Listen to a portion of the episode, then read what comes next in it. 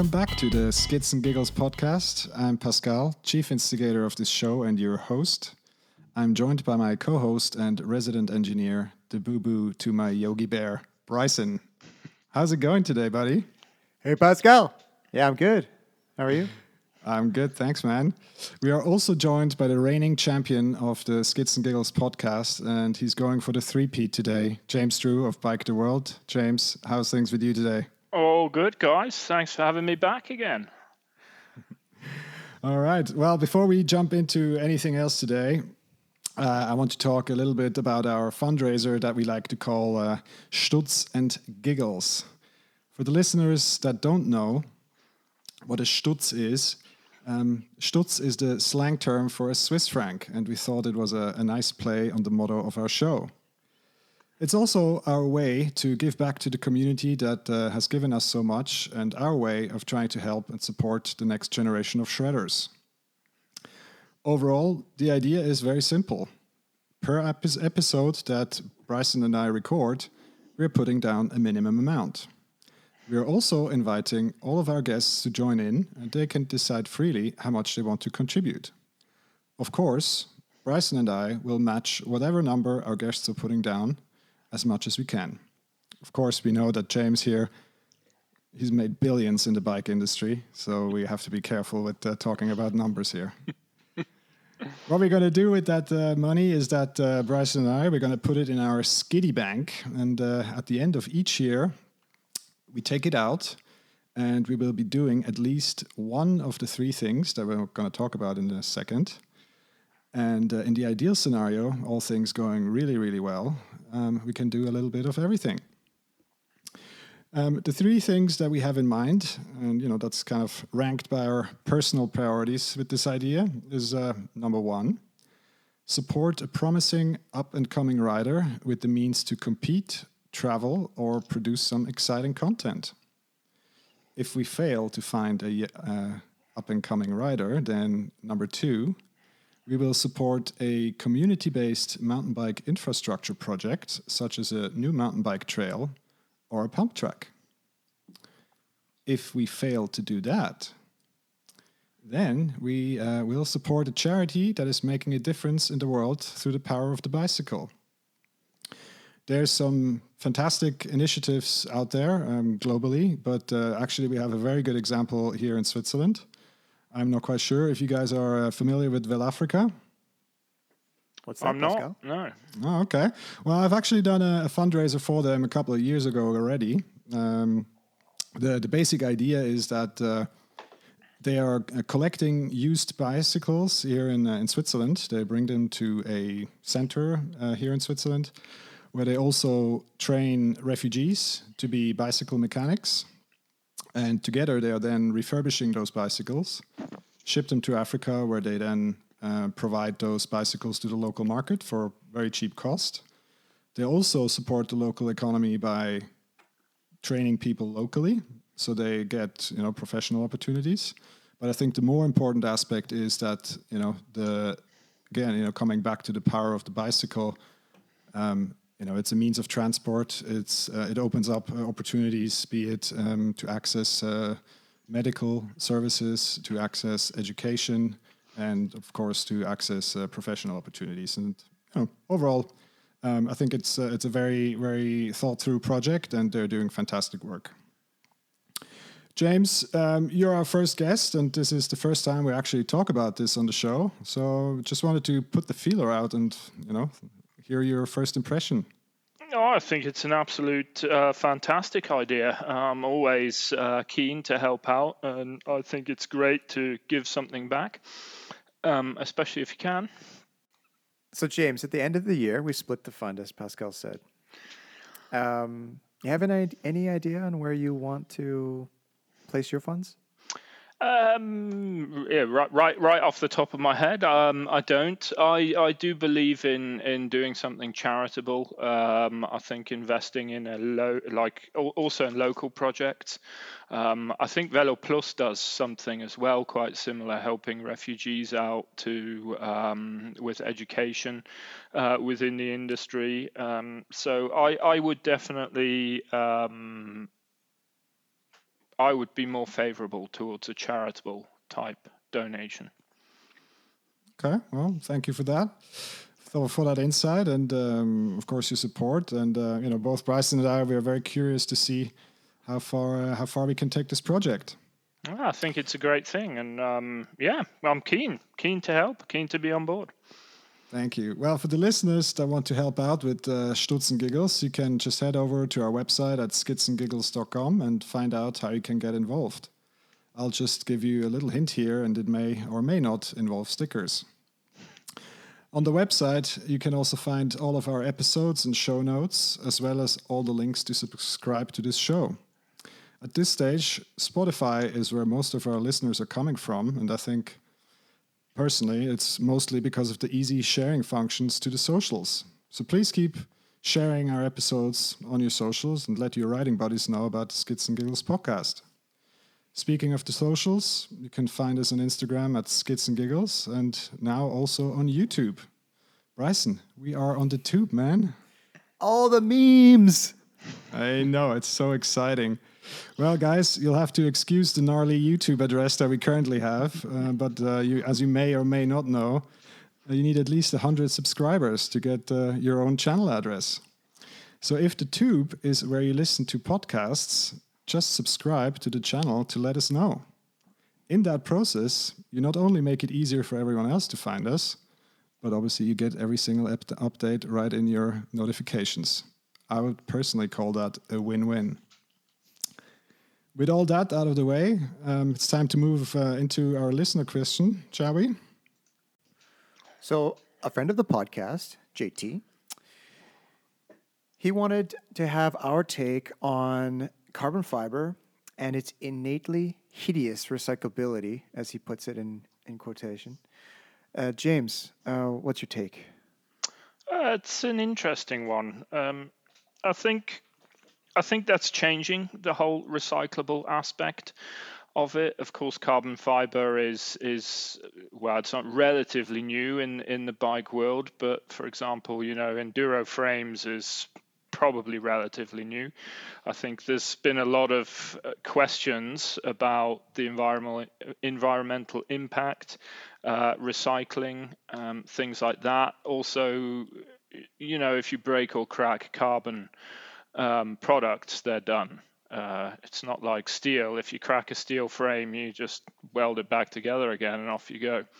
Um, so it's a good question. I do think the technology is improving there. Uh, I know it's very expensive to recycle carbon, but it's a lot less inexpensive to produce, actually. It's a lot less inexpensive, um, or shall we say, it has a less of an environmental impact than uh, mining for aluminium ore, for example.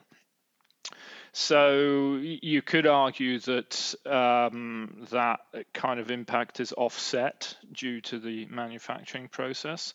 But of course, I do believe that the more work needs to be done when it comes to uh, figuring out how to recycle carbon. But I think uh, there's a lot of people out there doing it. And as the technology progresses, I think it'll become easier and easier, and uh, and it will then become more of a conscious material. Yeah, there's not just carbon fiber, like a plain carbon fiber out there anymore, you know, from year two thousand. Hmm. There's a whole array of different manufacturing techniques and different um, yeah, combinations of materials that they're doing to, to make it maybe more sustainable or reusable. Um, personally, I'm I take the stance of having um, a product that's going to withstand uh, for a longer period of time rather than repurposing it as a different uh, part. For example, taking apart the carbon and, and then building a rocker link from it, or maybe some small tools or something. But that's me personally. Um, but as you said, I, I do agree. We're going in the right direction in terms of uh, get, being able to get the most out of these materials with the least amount of impact to the environment. Um, Pascal, what about you? Well, yeah, I guess the my personal view on this is that, you know, at the end of the day, we touched on this um, already on uh, one of the other episodes. You know, it's a it's a manufacturing business, whichever way you look at it. And, uh, you know, even if you even if you use um, something that grows again, you know, like let's say you make a, a bike from from wood, you still need to cut down a tree. Um, but and then on the other, you know, yes, you can you can regrow the tree, and, uh, and in a couple of years you have the same tree again.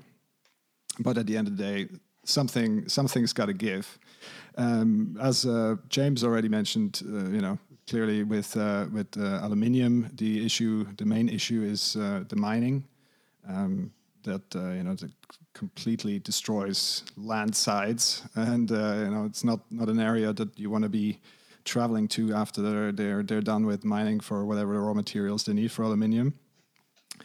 But the flip side to that is, of course, that uh, aluminium can be can be recycled if you want to. Um, I'm not quite sure how, how much that is actually being done. Um, but in theory, it's possible. You know, with carbon fiber, of course, yes, it is. Let's say cleaner um, to to produce. Um, you still use, you know, resins, et cetera, that uh, that you need to, um, you know, to, to put the actual material together and make it into a frame or whatever else it is that you want to produce. But as as as we already said, the uh, the, um, the the recycling is a bit questionable. You know, maybe to summarize, yes, there is a, a number of uh, companies right now out there that, that are investing into uh, recycling infrastructure. I know that Revel bikes, they're using recycled carbon for their rims, for example. Uh, I know in the U S there's a number of uh, companies that are investing in alternative ways to um, produce carbon fiber frames that makes them uh, recyclable. I think Guerrilla Gra- Gravity is one of the brands. Um, so yeah, I guess in summary, you know, take take to take the big picture view is like, you know, consider can consider your consumer choices, um, and, and and you know, to make the best decision in, in for, for yourself in terms of what you need and, and how long you're going to use it, and, and what the end state is of the product that you're going to use. I was just looking around. Actually, Pyga also do a um, a uh, a recycling program, so you can send your old frame. Uh, instead of just, you know, throwing it away, you can yeah. you can send it into them, and they will um, then um, make sure that it's disposed of or recycled properly. Okay, very good. Of course, we support we support initiatives like that. Mm-hmm. All right, maybe uh, now with uh, with that uh, discussion done, let's uh, move on into the uh, the main part of the conversation for today. Um, today we want to get a little bit into James's uh, background, Ooh. how he how he got into bikes, and then even thought it was a great idea to get into the bike business. James, uh, we we already heard how you made uh, your first billion dollars in the bike industry in episode one. But maybe uh, maybe let's clarify just uh, how you got into bikes in the first place. Uh, how I got into bikes in the first place, it was it was actually my buddy Ian who uh, who got me into it. Um, but this was a long time ago. I was I must have been I mean I'd been able to ride bikes since I was a kid, and I used to actually mountain bike when I was quite a bit younger, uh, sort of between I guess sort of around the age of fourteen or something. We used to go up. up on the local hill and, and shred the, the local trails with my rigid fork and my cheap cheap mountain bike, which didn't last very long. My parents weren't too pleased with me. Uh, after that, I got heavily into skateboarding, actually. Um, I was very into winter sports as well. So in the winter, I used to snowboard, and then in, in summer, I used to skateboard. And I sort of, I was just, in summertime, just constantly covered in holes, like my knees, my elbows, just everything. And as my career sort of progressed, I started to find, yeah, I can't, I can't, I can't always turn up to meetings, you know, bleeding, bleeding through your shirt. Yeah, exactly.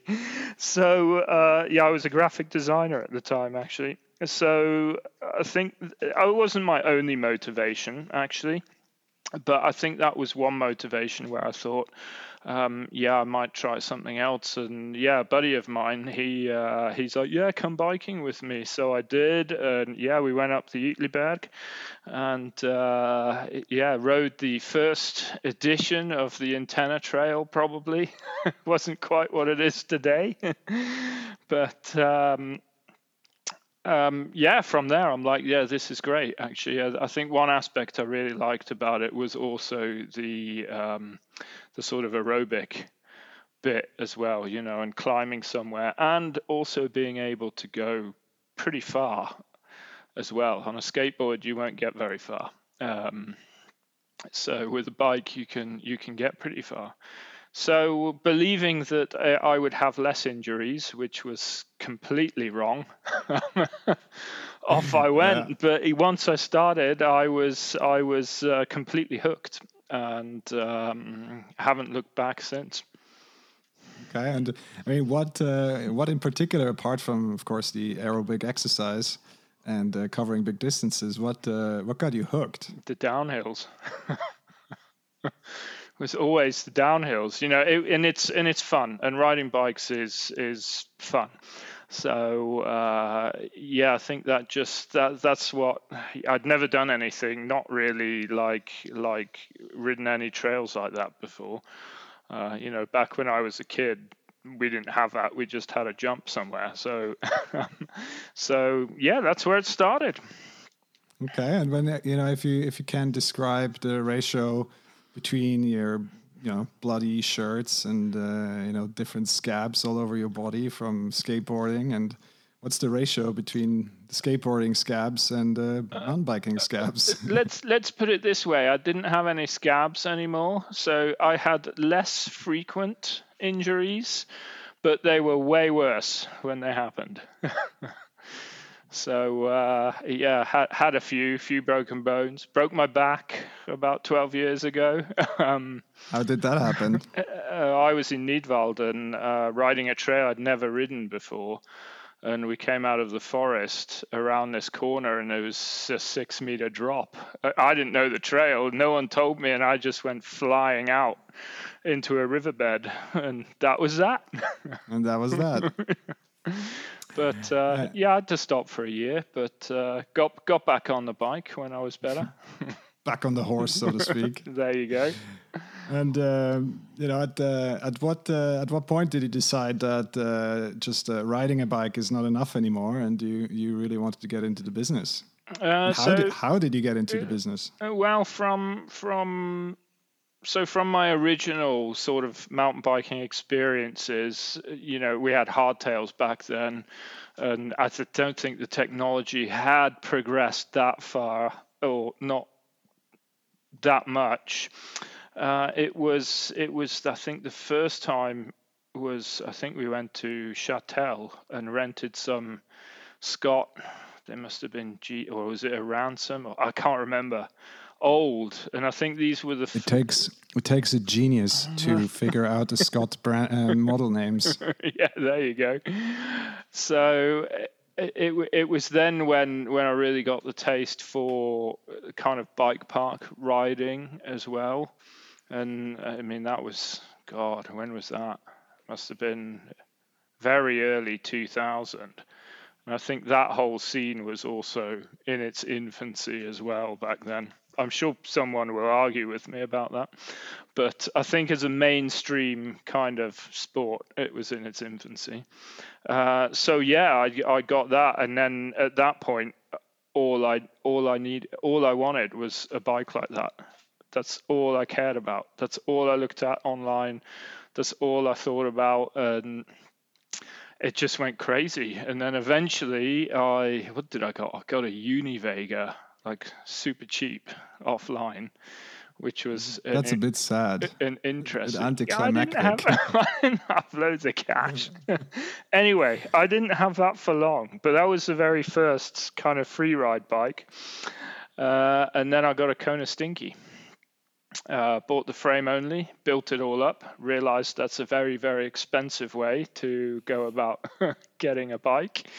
Um, and yeah, I was so into it, and I realized Kona had its European office pretty much across from the street from where I was living, about fifty meters away. And so I applied for a job. They said yes. And that's how it happened. And that's how I got into the bike industry. Oh, sweet. Yeah. And uh, what was your uh, what was your first job? Was it just like, you know, some kind of a marketing manager or? Oh, just other, just other jack function? Of all trades, pretty much. So that means bringing the coffees. Not quite. No, I was a salesman to start with, uh, but I did also do quite a bit of graphic work and I T stuff as well in the office uh, where I could. But primarily, I worked in sales. Okay, so um, not not much not much different from, from what you do today with uh, with Bike the World. Oh, that is correct. That is correct. Actually, I started Bike the World while I was there. Um, that was. Did Kona know about that? Probably. So uh, yeah, I was looking for, because I love customizing my bikes. You know, I like I like as as people have probably heard from the uh, the first, I think it was the first episode. I think aesthetics are important. Uh, I don't. I'm not scared to say it. And so yeah, I loved, you know, pimping my bike up. I had now I had access to, you know, lots of different frames, bikes. So yeah, I really enjoyed, you know, putting nice components on there, making them look good. So that was when I originally found Chromag. I was browsing through, you know, the different media at the time and looking what's new and hot. And then I had the idea of, you know, increasing my involvement in the industry and asked if I could distribute their brand. And they said yes. So uh, so off I went. So uh, yeah, I did. I, did, um, I worked uh, a full-time job and did distribution for a number of years, actually.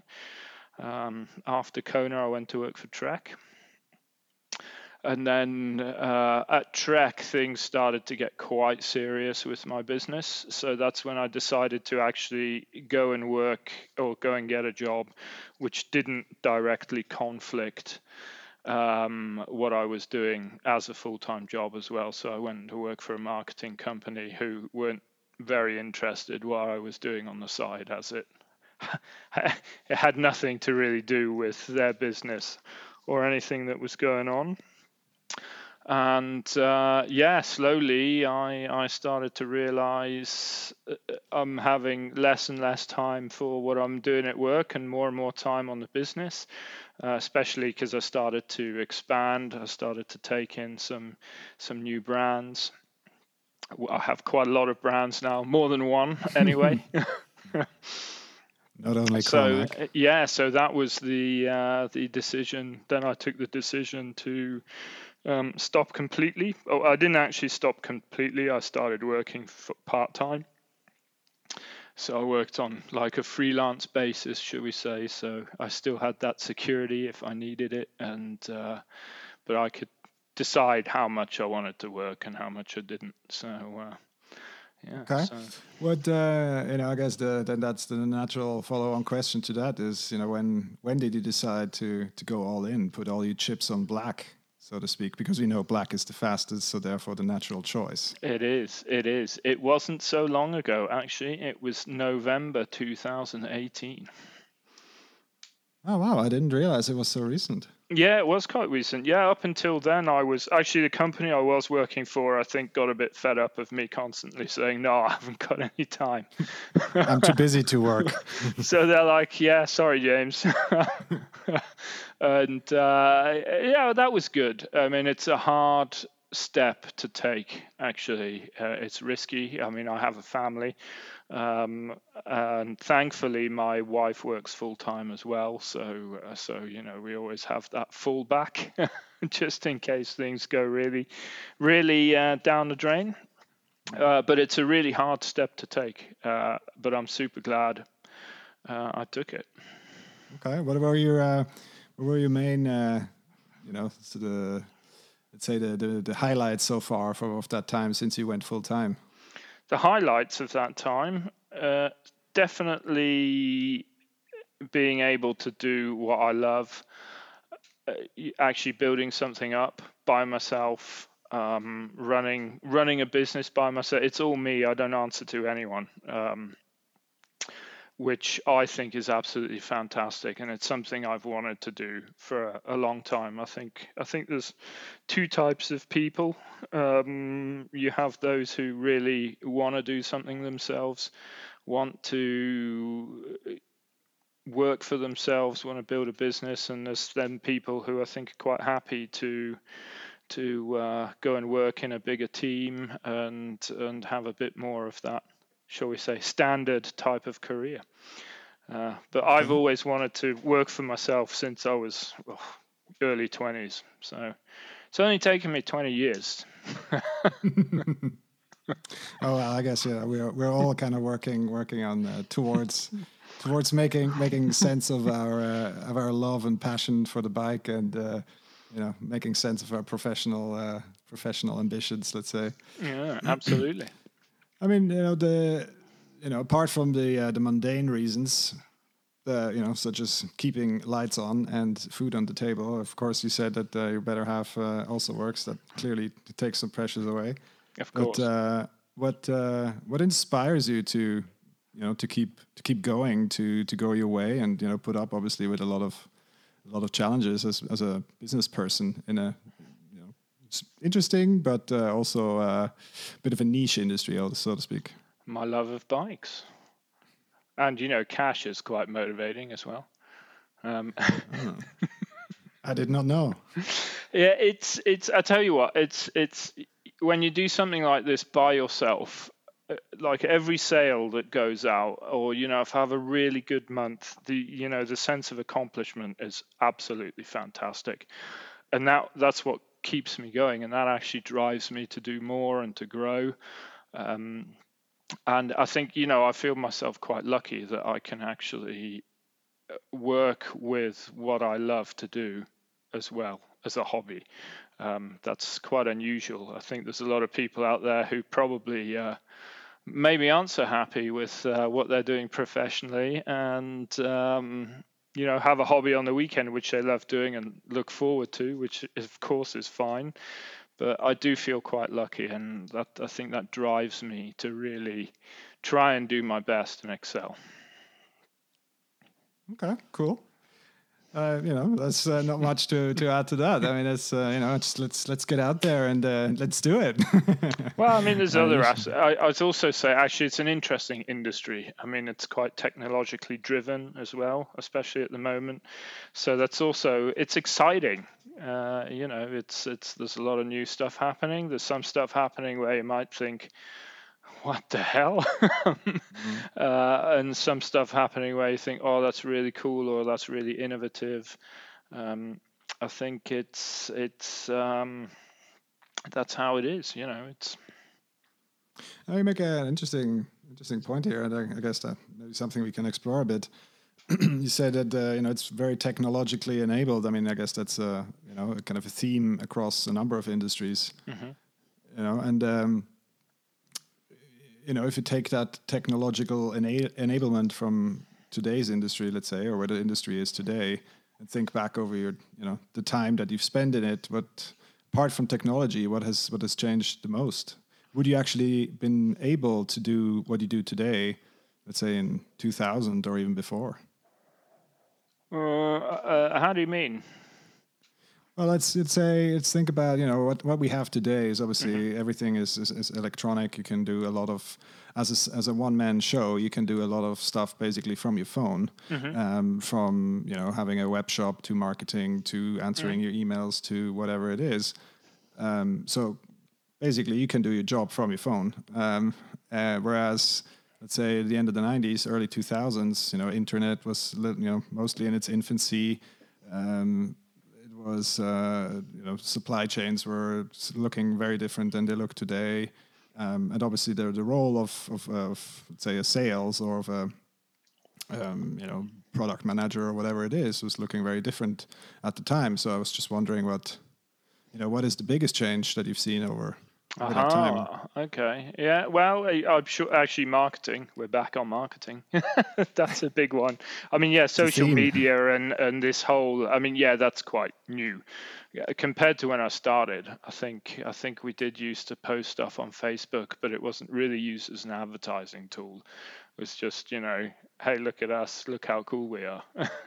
mm. um, so, yeah, that's a huge change. And the technology, of course, is also a huge change. I mean, I'm sure there's other industries like the automotive industry, which may be a bit further in that respect. Uh, perhaps there's a lot of technology coming into our industry that's also being borrowed from there, or trick, trickle-down technology, as you call it. Um, so like trickle, trickle across. trickle across, yeah, exactly. um, so that's uh, that's that's probably a big change, a big change as well. And I also think the sort of mentality of the end consumer's changed a bit. Um, you know, people know there's bikes out there. People know bikes are expensive these days, and people people see what's going on. So it's, I mean, yeah, like I said, you know, back in, you know, the early two thousands, I was skateboarding, and, you know, mountain biking wasn't particularly big. I mean, these days, if you go to the bottom of the uh, the Uetliberg, our local trail, it's packed. You know, when the weather's nice. Can be pretty packed when the weather isn't nice. so so that's something you didn't really ever see before. I think I think racing was a bit bigger back then, but it was kind oh, of yeah, kind sure. of a uh, kind of yeah more of a clique. You know, there was there was these groups of people who went out cross country racing or whatever on the weekend. They all met somewhere and had an event or did whatever. But I think these days it's it's way more accessible, especially mountain biking, and uh, there's a lot more, lot more bike shops around as well. I think. I think you throw us a little bone there, uh, Pascal, um, because how I think about your question, or to answer your question, is uh, in the theme of uh, connectivity, and so this is a this is a major thing that's changed in our society since uh, the early days of mountain biking, let's say. So, you know, when I started mountain biking in early two thousands. I would have to go to a bike shop, pick up a magazine or pick up a catalog, browse through it, ask questions to the shop guy, who sometimes might have been a little too sarcastic, um, and uh, try to figure things out from there. You know, it's and then internet came on board, and you could go to, let's say, Kona website or whatever and see the specs. But um, now it's you just swipe and swipe and swipe, and you have all of that at your fingertips. And uh, as James says, it plays into the marketing.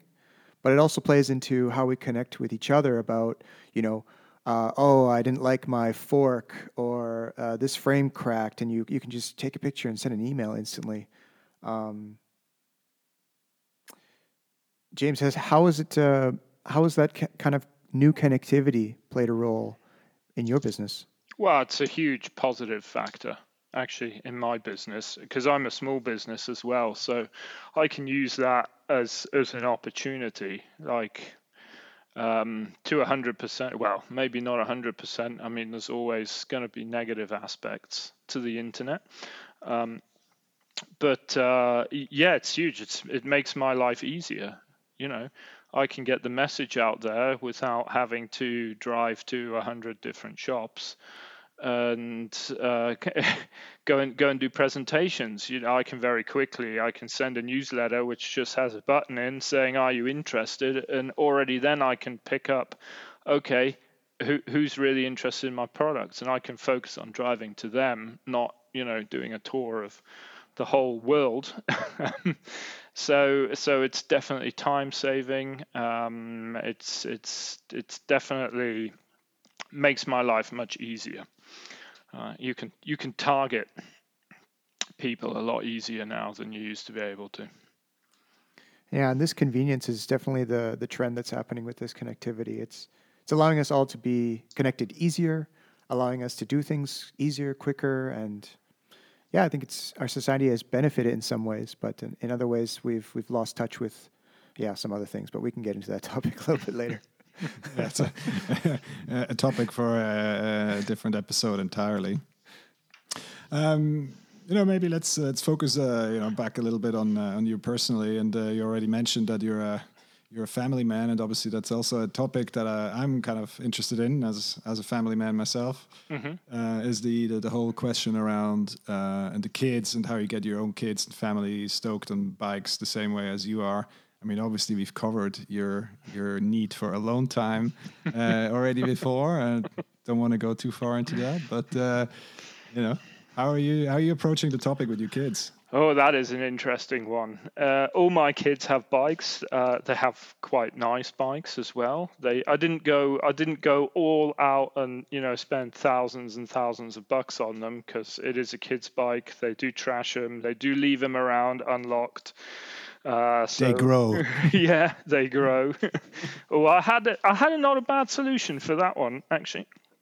Um, so, um, but yeah, I, I got them quite nice bikes. Um, so you know, good stuff, fun to ride, um, easy brakes to use. I didn't go for the cheapest Uh, I possibly could. Um, they all had nice bikes. Uh, one thing um, I have also done is tried to not push them too hard. Uh, I love biking, but I do fear if I like make them ride every day with me up and, and they don't enjoy it, at some point they're just going to hate it. So I kind of try to let them find their own way, uh, let them figure out what they want to do, where they want to ride. I will always show them. I mean, it was great last summer. I had, uh, yeah, my boys. I got three boys, by the way. And uh, five five of their friends, I managed to get them to cycle up all the way to the top of the Uetliberg. And that was from the ages of ten to six. And what was amazing was, I mean, it took us a long time and there was a lot of breaks and I had to take a lot of candy with me. Um, but what was absolutely amazing is that they all just did it. There was not one single complaint. When they saw everyone was doing it, they all just went along. And so for me that day, I'm like, okay, they learned one thing today, you know, the community aspect of of biking or mountain biking is is definitely fun, you know, and, and when we got to the top, they, they all got a treat and absolutely, absolutely fabulous. Um, the other thing I like to do is kind of just go out with them on a on a Saturday afternoon around the village and yeah, just jump around a bit, you know, just do some, ride down some stairs, just stupid stuff. And they love doing that. And uh, and then leave it up to them. Okay. Well, yeah, I mean, you make you make obviously a number of uh, very interesting points, uh, which I want to you know take up and comment on. I mean, yes, the power of candy um, is real. So that's pro tip from two two uh, bike dads. Um, always have gummy bears in your pocket and plasters. That's, and plasters, of and course. Enough water. That too. Um, but it's it's also interesting. I mean, uh, you know, speaking of the you know getting a treat at the top, mm. it is it is fascinating, and my kids are exactly the same. Is how uh, you know you can you can say like, okay, let's you know go to this. For us, it's the McDonald's. You know, three villages over from us. It's like, hey, look, let's go to McDonald's for lunch, and it's like a twenty-five kilometer out and back ride for them, and that's actually absolutely no problem. And, you know, it's the first time we did it, my, my kids were like five and four. Oh, I haven't tried and, that uh, one. and uh, but yeah, I mean the the, the power of, of, of, of treats and the, the proverbial carrot and the carrot and the stick is is fascinating how that uh, works in real life. Uh, certainly with ice cream, chocolates, and as we said, candy. Um, exactly. The other uh, very uh, interesting or important point you make is uh, the, the focus on uh, giving them the proper tools to, you know, to have fun. I mean, again, I've made exactly the same experience. Uh, you know, if you want to name a brand, then of course, I think uh, what the Early Rider does is, is fantastic. Absolutely. It's uh, very, very kid specific. So that starts with the with the brakes. It goes to uh, you know kids appropriately sized kids pedals and saddles and. You know, all the comp- contact points are are dialed, and um, so yeah, I mean that, that makes a huge difference if you use a dedicated kids bike. The um, you know the, the issue with uh, let's say, without naming names, using one of the main brands uh, that treat kids' bikes as an afterthought. Um, you know, just slap some B M X parts on it that are not necessarily designed for kids, um, and that are heavy. So I mean, I remember like, the first bike we got for our firstborn, and I mean, that was twelve kilos, and it coaster brakes, the full deal. And that's just not fun when you're fifteen kilos yourself.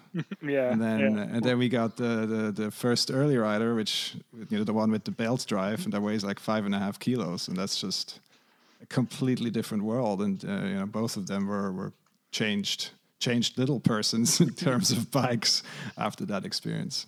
Yeah, yeah. We've always had Early Rider. Apart from my oldest now, he... Uh, So, so I thought long and hard about his bike. He got a, it's actually a, shall we say, dirt jump slash slash kind of enduro bike. Um, so, so a mountain bike. Uh, yeah, well, you can run up to one hundred forty mil suspension in it, but it is quite dirt type frame. You know, it's a low slung frame. Um Definitely dirt geometry, but you can up the travel in it from, I think I think they said anywhere between one hundred and one hundred forty um, millimeters of travel. So uh, I went for one hundred twenty with him. What I what I insist on is that they ride hardtails. No, no full suspension. Not yet. They will be. They will of course be allowed to have a full suspension, but to do that, and I want. Have- they have to buy their own. yeah, exactly. Well, no, I, I think I think up to a point you have to buy them. I'm not sure you'll get away with them buying them. They um, could start with hand-me-down stinkies. Yeah, exactly. Um, but um, yeah, the first of all, I said, hey, you got a hardtail now, because I have a few friends who give their kids like full suspension bikes, and they're like, why hardtails? And I'm like, first of all, they'll improve their riding. Um, it'll make them technically better. And if they really, really want to get into it, um, and they're shredding the hardtail like crazy, you're going to see that. And then you're going to know, okay, if I get this, this, this kid a full suspension bike now, they're going to take off, you know, they're going to, they're going to love it. And, and I said, that's, that's the big motivator for me, buying, you know, a quite expensive full suspension um a bike a nice bike for a kid that then doesn't really use it or isn't very interested in it is a um is is a bit of a waste of money probably. And then of course you have the growing aspect, which you mentioned before. So that was one other reason I got a dirt jumper, um because actually, he can use that forever. he, he can ride it forever, exactly. Uh, I'm sure he won't ride it forever, but he's now had it. It was a bit big when he first got it, but he must have had it now since he was nine, I guess. Maybe nine or eight, twenty-six inch wheels. He's super comfortable on it still.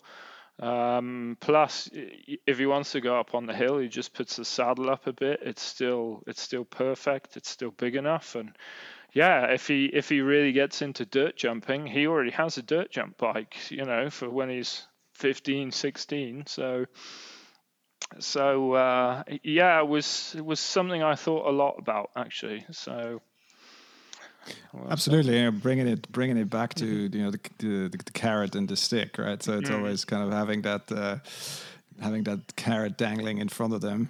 It's uh, it's the same with suspension. I've been pre- relatively uh, defensive on uh, purchasing any suspended front suspension for, for the kids' bikes. Uh, mm-hmm. But I think we uh, we made a deal that, um, you know, a Fox a Fox sticker is uh, almost as good as having the same forks as Daddy. Um, so for far, sure. I could. Uh, so far, we could placate him. I wonder if that would work that. for me. You should try. Maybe you should get a, you know, a very Gucci Gucci suspension brand sticker or something, and then Erlin. That, that, yeah. Exactly, Erlin stickers. And then, can't you feel it? It's like super suspended. It's just mega stiff. But, it's how I like exactly. it. Exactly. But yeah, so far that worked. But uh, you know, we're, the, the pressure is increasing. That uh, certainly the the younger one, he wants to have some suspension so he can go much faster.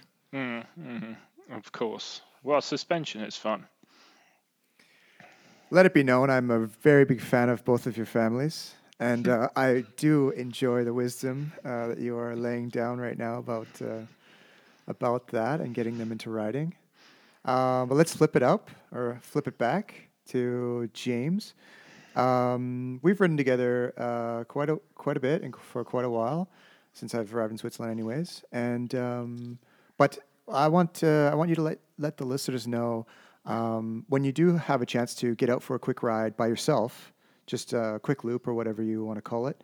Um, where do you mostly find yourself? Uh, in my backyard, pretty much. So, uh, yeah, we just live just underneath the Uetliberg. So if I just go want to go for a quick quick loop, a quick ride, uh, I'll just head up there. I mean, it's it's very... I'm, I'm very... Uh, my location is very ideal for that because there's an access to quite a number of trails. Uh, around here, uh, that's that's definitely where. Um, yeah, I mean, if I don't need to drive anywhere, if I can just put my kit on, you know, go into the garage, grab my bike, and and realize I forgot my water bottle, run back upstairs quick. That normally happens, and uh, yeah, just head straight out, and that's that's what I love. That's the beauty of Switzerland as well. You can you can just go ride. You don't need to go anywhere. Would not be my favorite spot though. Okay. What would be your favorite spot? I'm not going to tell you that. That's uh, one a secret. Of the not secret ones. One of the all of my favorite spots are secret. No, there's a great one uh, that you guys both know as well in Canton Schwyz that I love. Um, it's not a, it's not exactly legal, so we probably shouldn't talk about it too much. Um, but I think but it's super.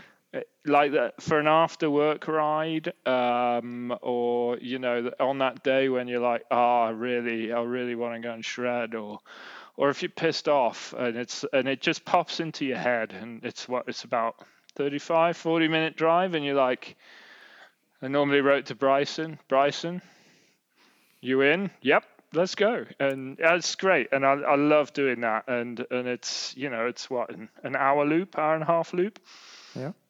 So five hundred um, meters up. Yeah, there you go. It's not very high, but uh, it's just epic on the way down. It's just absolutely fantastic.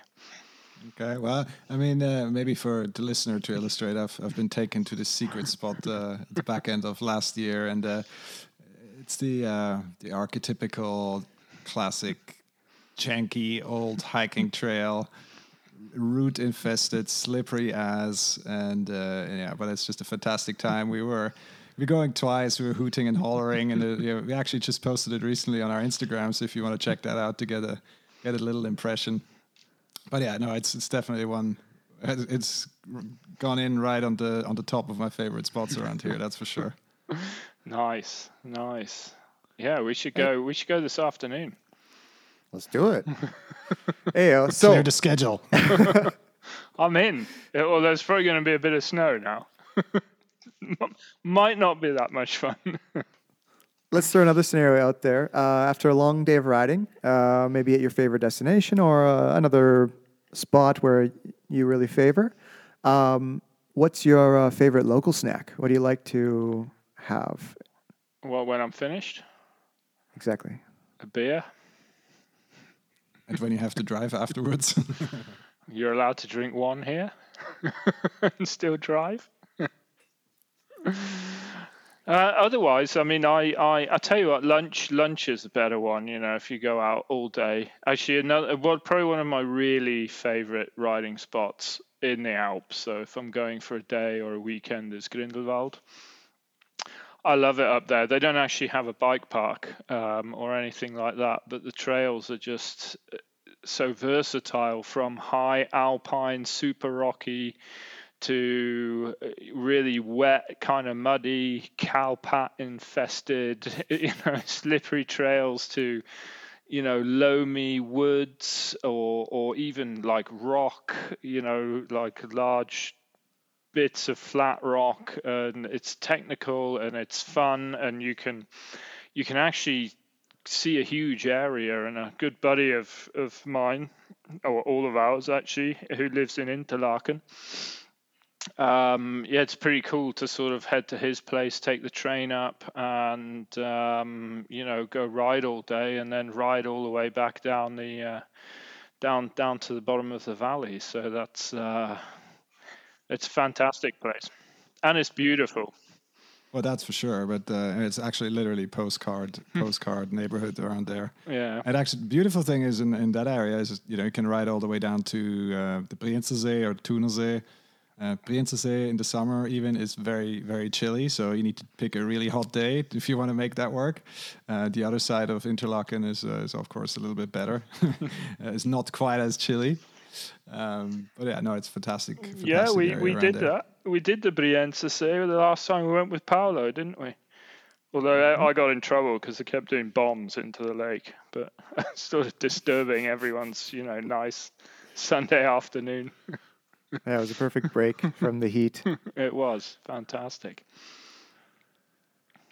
Maybe to wrap this uh, this discussion up, um, you know, if if and when we'll ever have friends and family visiting again from for a riding trip from overseas or um, you know, somewhere outside of Switzerland, actually, where do you where do you take them uh, riding just to showcase some of the, the best riding we have here?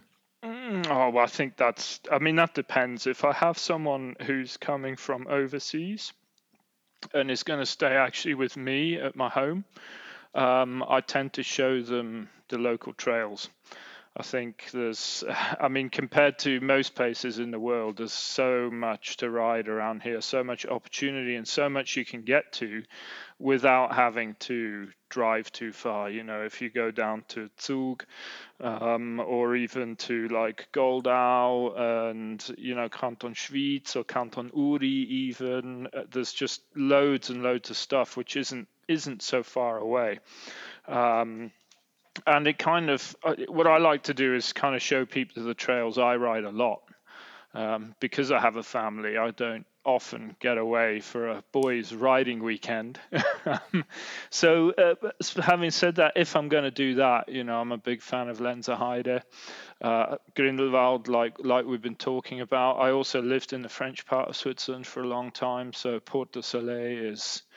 is absolutely fantastic as well. So these are these are good places to uh, to go, and I mean it's bike park, so nothing wrong with that. So uh, it's a bit easier on the legs on the way up. That's for sure.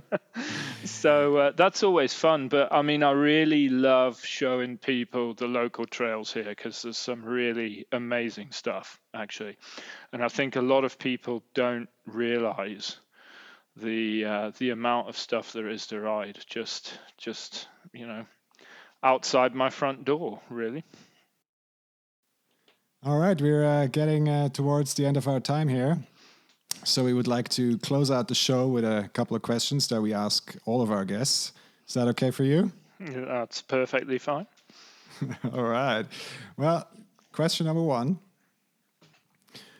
And we'd obviously talked about, uh, you know, what got you got you riding or, or got you into riding already. So I mean, the natural question here is, you know, tell us a bit about the, the bike that uh, got you got you really stoked about riding for the first oh, time. Oh, that would have been my old Kona Stinky, the black one. Uh, what year was it? two thousand seven, I think. Yeah, that was that was cool. Oh, I built that up with a, a Bomber sixty-six. Uh, on the front, and what what else did I have? I think I had Deity wheels, white Deity rims, and handlebar as well, black stem. It was all black and white. It was uh, oh, it was good stuff. It was good stuff. It was a good looking bike. yeah, it's a, it is it is a classic. It is a classic. It is. Well, back then I think Kona was also at their uh, their heyday when it came to uh, they were they were making the Gravity scene, weren't they? No, absolutely. Did you have Tioga tires on that bike? Uh, Maxis, I think. Okay. Actually, you caught on to the trend early. Exactly. Right on. Then uh, you know the, the second question. It's uh, it's a bit it's a bit out there. So just uh, get your head in, into it. So im- imagine imagine yourself as Harry Schedini, and you are a bike magician extraordinaire. And you can make riding a bike more awesome for anyone by the stroke of your magic dropper post. What would you do? It can be positive Ooh. or it can be negative. Good question. Good question. I mean, I mean, first off, you know, just make sure they're riding all of my brands. That's that's that, that's what I want. Bing. You know, as soon as that happens, they're happy. My bank account is happy. Off we, we call go. that in my industry. We call that talking your own book. Well, there you go. That's that's probably a, a, a more nicer phrase of what I'm actually doing. but, um, but let me see. I mean, I mean, if we talked about equipment, I think one of the the best parts that I swapped out a while ago was a change from aluminium to carbon handlebars, and um, I just find carbon bars just more comfortable. I think um, you're getting old. I think that might have something to do with it. I think you're right, um, but that's that's one thing that's made a big difference for me. I do, to be honest. I have noticed I can ride for way longer without getting arm pump or you know my hands starting to hurt. It's just uh, it's just especially the ones I'm selling. They just seem to be just a bit more forgiving. Okay. Have you uh, experimented with grips? Because that's that's one of my current experiments. Is uh, after riding uh, lock-on grips for the last two or three years, I'm going back to uh, to slide-on. So mm-hmm. like n- without any lock-on sleeve. You know, with the theory being that obviously you have a lot more rubber material between your hand and uh, and the handlebars. I have, have experimented with, with all of all of the grips that I sell, actually, uh, which makes a huge difference. Actually, from from hand size to hand shape to you know all kinds of stuff, and I find grips is super personal thing actually. Um, so yeah, it it does make sense to have the right grips. However, I have not tried any purely slide-on grips yet. I always have lock-on or half lock-on. Uh, so uh, I might I might take you take you up on I might I might give that a go actually I might take your advice yeah, here and, and I'm going, try I'm, that I'm out. going I'm going full moto now um, so uh, so like with full wire and everything. Oh, nice. Okay, from uh, one personal question to the next. Um, now I want you to think real deep here. Maybe even close your eyes to conjure up a real deep answer. It's very important. So, what makes a great skid? I don't know if I want to go that deep. I might move past biking. Okay, we'll keep it on the we'll keep it on the no, biking. I'm, I'm kidding. I'm kidding. I'm kidding. Uh, kicking up loads of dirt and dust makes a good skid for me. There you go. Like, you know, really, really sending it for the trail crew, so to speak. There you go.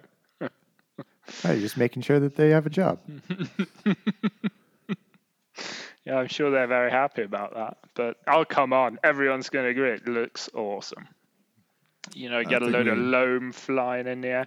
I, t- I tell you, I tell you what, I, I think it comes from snowboarding slightly, you know, riding powder. And and just getting getting in that turn and just send a load of snow just flying away. Everyone loves to see a picture of that, see a video of that, and everyone loves doing that. Come on, it's no difference. No different with biking. True. That's uh, very, very, very true, and I think we, we all appreciate the uh, the, the visual power of a fantastic skid. Mm-hmm. I mean, on that, uh, I think on that positive note, I think, uh, you know, we, we close it out. Maybe, um, James, just uh, for the third time, repeat again, you know, just if people have questions, you know, about Bike the World, about your brands, mm-hmm. how can they find you? How can they reach out to you? The website is bike the world dot c h. Uh, there's a contact form on the site. If you have any questions, uh, feel free to uh, get in touch with me. Um, and yeah, you can also see on the site what we do, which brands we have. We also have uh, uh, an Instagram account, which is exactly the same, bike the world dot c h. So uh, yeah, come come check us out, and uh, yeah, just get in touch. Give us a holler. Mm. Well, with that being said, you know, I think I haven't said it enough. Um, thank you very much for doing this. It was awesome having you on. Um, fantastic uh, intro to the Skits and Giggles podcast. Um, I'm sure we'll have you on again in the future. So until then, I'm saying thank you again, and uh, yeah, talk to you next time. Thank you. Yeah, looking forward to it, guys. Let's go for a ride. Let's go. Let's do that. I'm I'm ready. I am raring to go.